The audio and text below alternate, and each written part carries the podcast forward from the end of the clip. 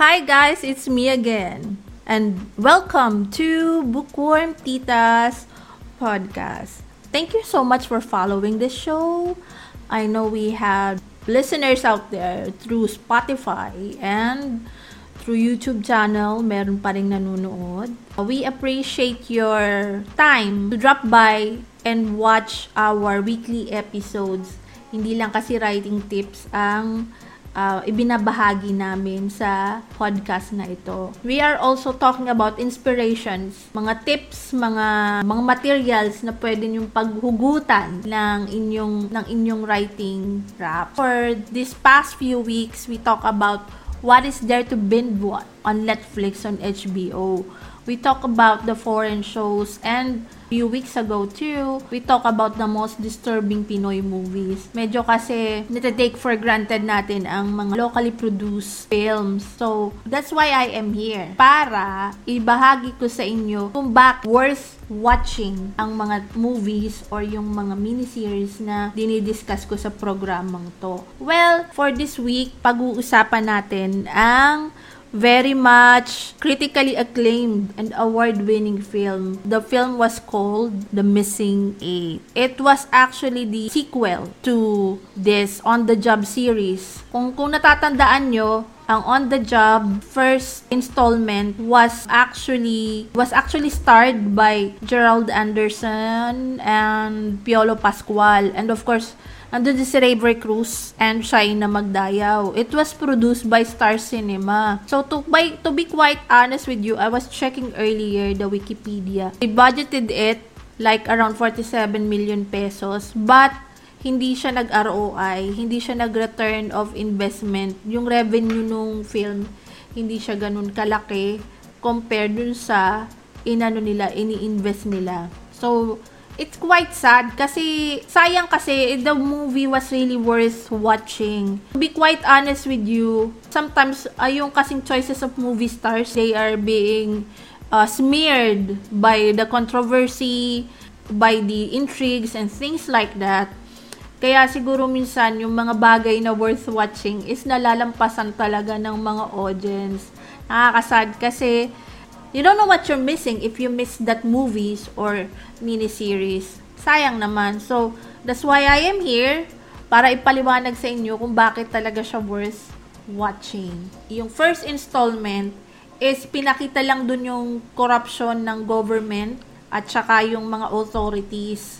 Yung to sum it up, hindi ko na didiscussin yung details uh, River Cruz, the NBI, na friend ni Piolo Pascual doon na Piolo Pascual was killed on that uh, first installment of On the Job. So, na-disclose nila yung isang anomaly na nangyayari pa noon pa which is kung paano mag-operate ang mga mga kidnap for ransom uh, syndicates, kung paano rin nag-ooperate ang mga mga hired killers, kung si ano ba yung agency kasi pinakita dun sa on the job first installment, that agency was run by a general who became a powerful government elect official. Tapos, nakrack siya na parang nagkaroon ng evidence uh, some recorded message or things like that na ginawa ni Napiolo at saka ni Raver Cruz.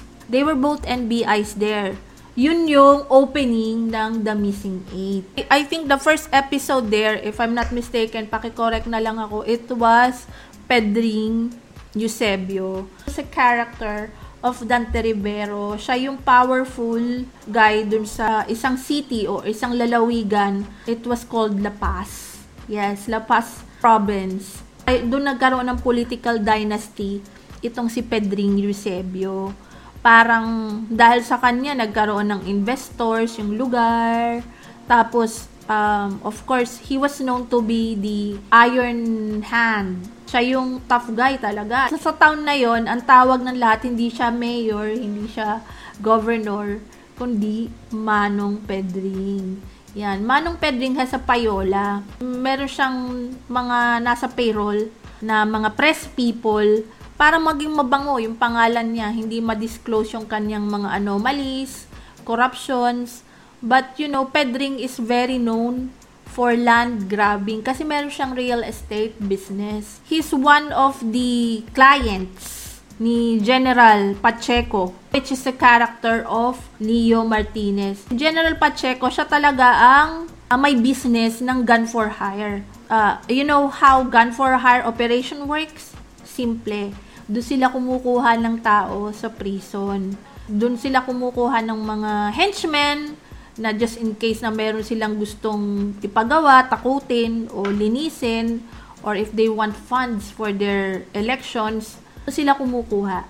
Kasi ang mga tao sa kulungan is, let's face it, sa kanilang pananaw ha, disposable yung mga taong yun because no one would look for them. No will no one will know, no one will find them. Pag kasi sentensyado ka na parang lumiliit yung karapatan mo.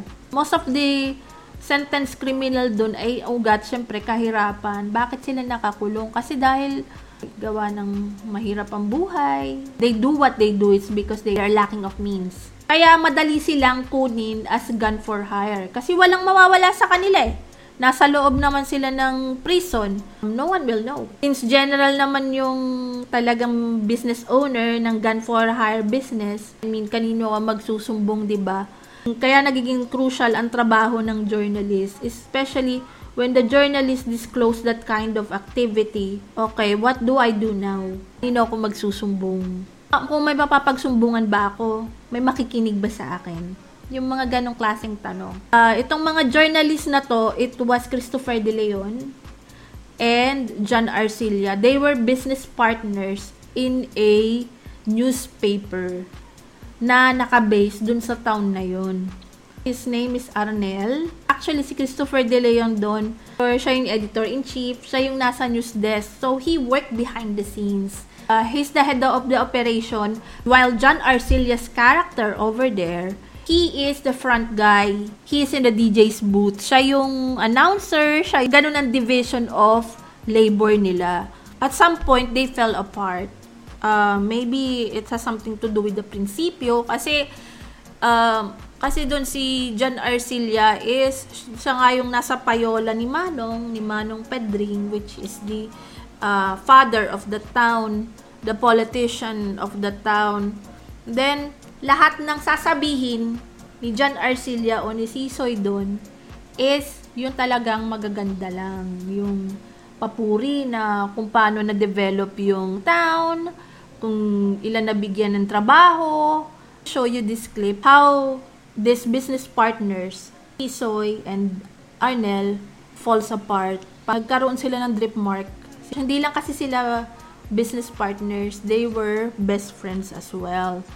So, pinagdidiskusyonan dyan na kung ibebenta nila ba nila yung yung ano um, yung company kasi nalulugi na. That's what they said. Pero ang totoo, hindi talaga sila nalulugi. Kasi, ang nangyayari doon is tinatakot ng isang malaking government official, hindi pa nila mabigyan ng mukha dati kung sino yun, kung sino yung mga nananakot yun, kung bakit nagpo-pull out ang mga ads. Kasi ang newspaper nabubuhay talaga dahil sa ads.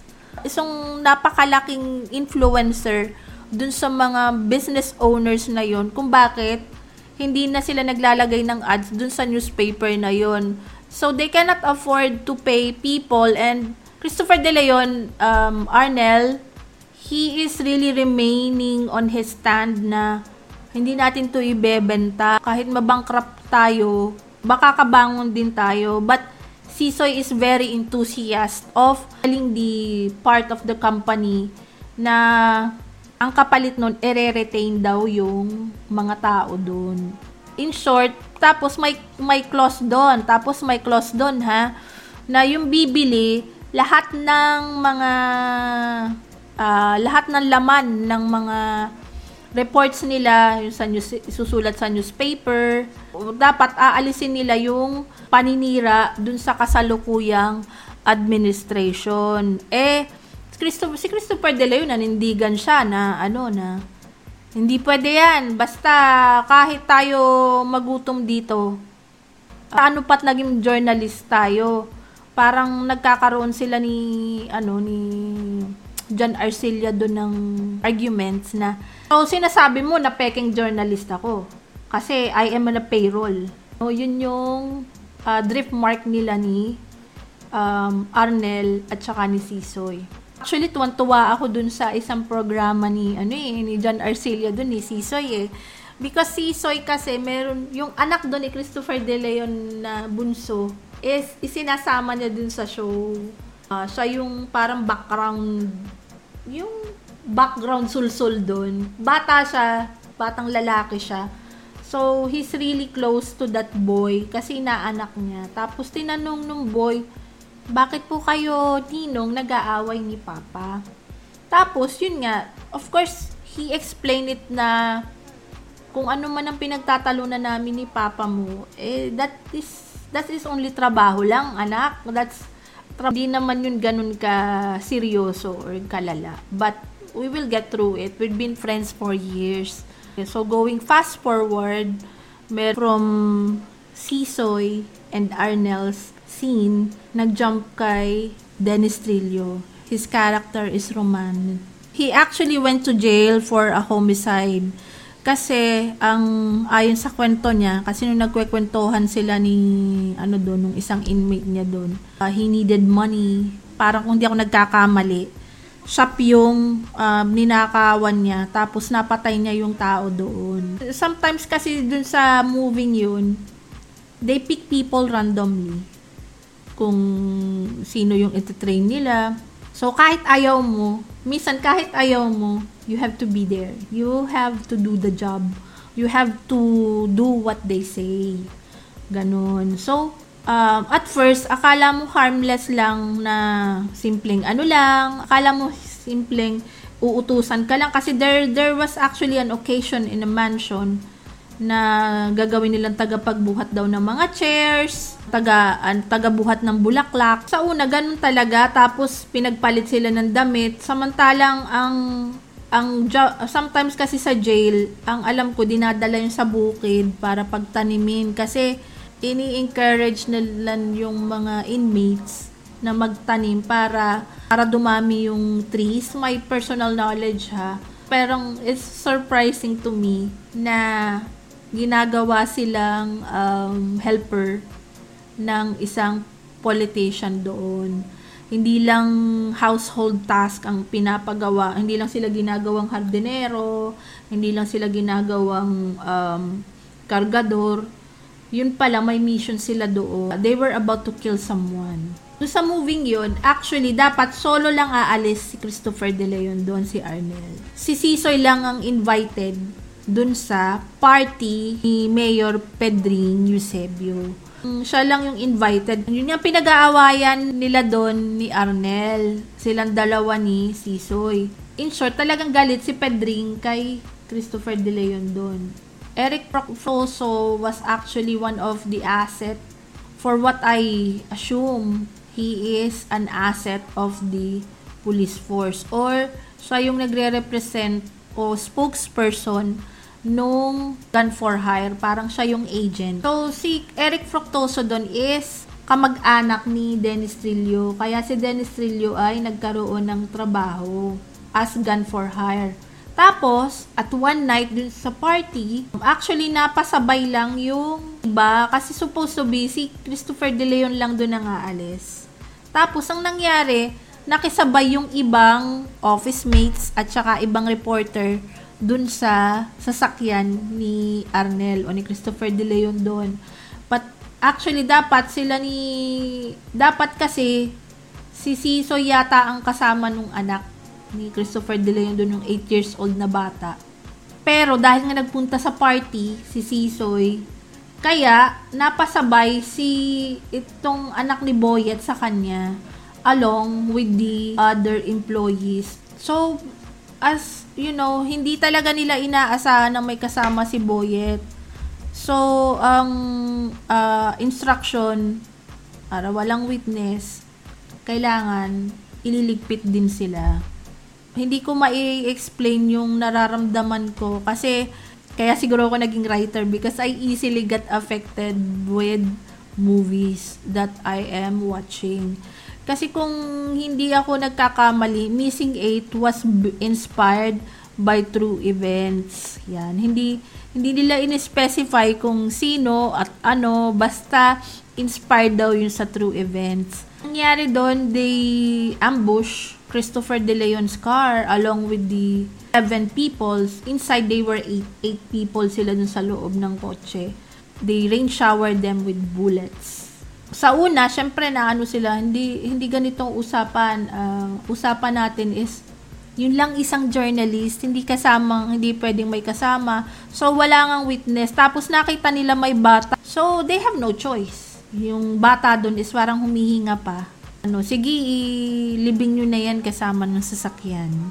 Meron dong isang sarhento, sergeant yata. Basta isa siyang police officers Uh, his name is Obet. He's, he's really a good actor too. Sabi niya, ano, sige, pagkatapos niyan, ilibing nyo kasama yung sasakyan. Inilibing nila yung walo kasama ng sasakyan dun sa subdivision na ginagawa. Sa isang village na pag-aari ni Pedring Eusebio. After that, nag-post ng mga nawawala yung mga kaanak, hinanap talaga sila bakit hindi umuwi. Sad thing there is habang nangyayari yung party, they were getting ambushed too. So, timing na timing talaga na kumakanta dun si John Arcilia sa isang karaoke.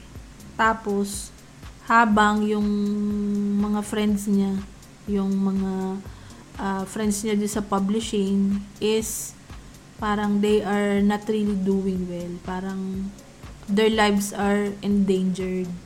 Ganun ka-sensationalize ang kaso. They were doing everything, parang gumagawa sila ng paraan para mapatahimik yung kanilang inutusan. Dapat kakaunti ang nakakaalam, kaya dapat umunti ang may alam. Dennis Trillo there was untouchable kasi pinsan siya nung isang agent ng Gun for Hire group. So parang nagnawindang doon yung mga ano, yung mga agents ng gun for hire, pati yung mga pulis. So kailangan nilang i-eliminate yung kanilang inutusan. Of course, like what I said earlier, Dennis Trillo was untouchable. So, kinuha nila yung madaling targetin, which is yung kasama ni Dennis Trillo doon o ni Roman. Tapos, unti-unti nang nagkakaroon si Roman doon, o ni Dennis Trillo doon ng awakening na kung madali sa kanila na naalisin tong taong ito, I'm sure sa akin din pag hindi na nila ako kailangan. Parang unti-unti na siyang nakaka, yung nagkakaroon siya ng anxiety at saka worry. Then there comes Bundle na siya yung pumatay doon sa kabarkada niya doon sa loob, doon sa kabarkada ni Dennis Trillo doon sa loob. Tapos, siya na nga yung pumatay, tapos naging instant BFF siya ni Dennis Trillo doon. So, it's odd. It's really weird. Pina, kaya nga on the job, pina, pinapakita doon na, boss, trabaho lang yun. Pare-pareho naman tayo na nandito tayo sa kalagayan na to, na hindi natin gusto dahil trabaho lang yun course, akala ko nun magaling na yung ano eh, do sa first installment ng On the Job, akala ko magaling na si Joel Torre at saka si Gerald Anderson doon. Meron pa palang mas magaling. Mas magaling itong si Vandol. Parang sa kanya, wala, trabaho lang. Wala akong nararamdaman. You cannot read any emotions. You cannot read anything from my face. But, um, if I want to do something, I will do it. Ganun ang karakter doon ni Van Dolt. So, meron dong scene na nagkaroon ng star witness dun sa backhoe issue. Kasi inilibing ng backhoe dun si na Boyet eh. Yung star witness na yun, inalagaan ng political rival ni Pedring Eusebio. I was having a goosebumps. Actually, totoo to ha medyo natouch ako dun sa uh, scene doon na hinuhukay yung pinaglibingan kina Boyet doon. Nakita yung ano, nakita yung sasakyan pero wala yung ano, wala wala walang no bad, walang body, walang evidences. It's really sad, parang makikita mo na we journalists were just doing our job. Tapos at stake ang uh, ang lives namin. So Ganon din naman sasabihin sa inyo ng mga gun for hire, 'di ba? trabaho din namin to. Kaya siguro yun yung title niya on the job. Pare-pareho silang may task, pare-pareho silang nagtatrabaho. I think they receive a standing ovation on Venice Film Festival for that particular scene. Kung hindi ako nagkakamali, kasi yun yung kantang play sa background, the jurors of the Venice Film Festival is having a standing ovation on John Arcelia's acting there. Gustong maintindihan doon ni John Arcelia kung bakit parang sobrang sobrang init ng ulo ni Pedring Eusebio kay Boyet doon. Boyet was actually hiding an evidence. Yun nga, yung call ni Raver, ni Raver Cruz sa phone. Parang he had a recorded message. Tapos, naipasa sa kanya. Uh, si Pedring Eusebio doon is may anak. Si Wendell Ramos doon. Iba yung direction niya compared dun sa political plans ng kanyang tatay kasi ang tatay niya is old school, ang alam niya sa politics. Itong si Wendell, new breed, but still corrupt. Mas marami siyang alam na kung paano makakalusot. He collaborated with General Pacheco over there. Sabi, sabi niya, sabi kung gusto mo kumandidato ng higher office, I'll be your vice president. Pedring Eusebio was so pissed off with his son mas magaling ako sa'yo. Bago ka naging tao, bago ka naging politiko, ako muna ang pinakamagaling. So more, nagagalit siya more on his on his ego or his pride. Ganun. I don't know kung ako lang ha, nababawan nga ako sa ano niya, sa programa niya. Pinakita lang siguro nung show na yon na kung gaano paniwalain ang mga Pilipino.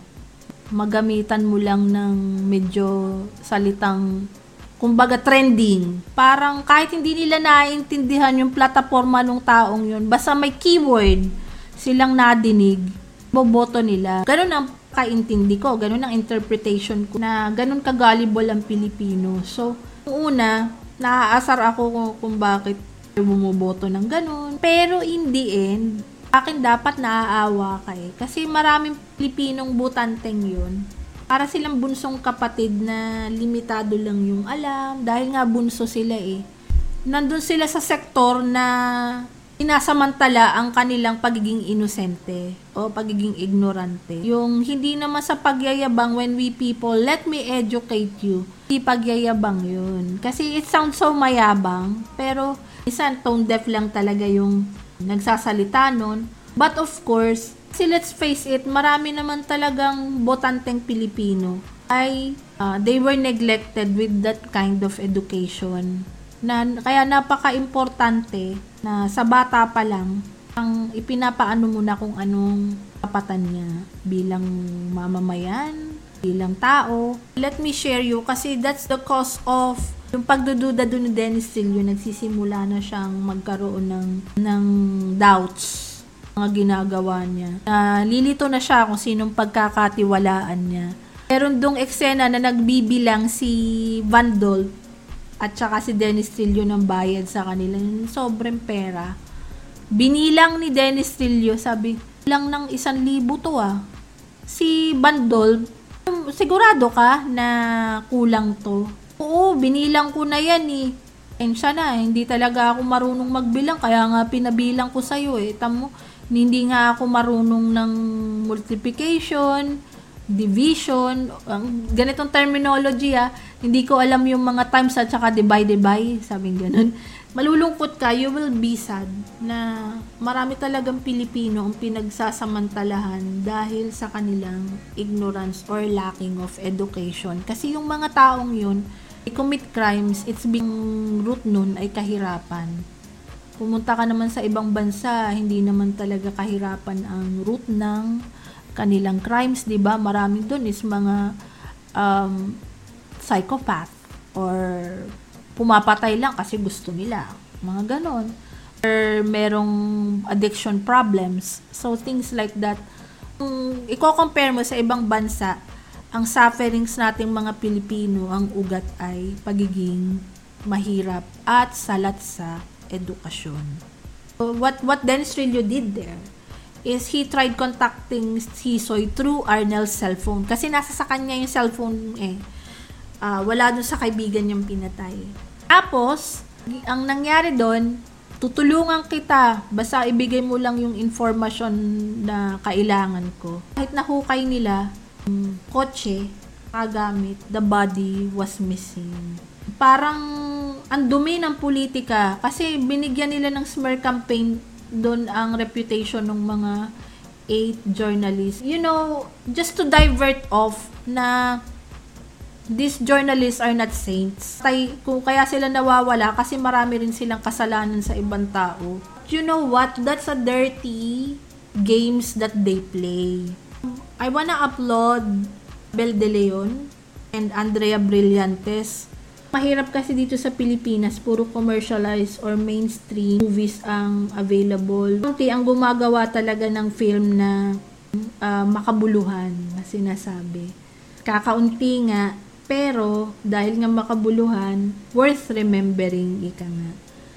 So, I recommend you guys to watch The Missing Eight. I have, uh, I think it's still showing on HBO. If you have a subscription of HBO Go, makikita mo lang siya sa HBO Go na app. Uh, so, I want you guys to watch it. Really hope na kayo ng comment sa comment box, share your thoughts para meron tayong pag-uusapan din just in case uh, sa aking mga subscribers sa Spotify, YouTube and FB. Thank you so much. And I hope you have a great day, guys. See you on the next episode and.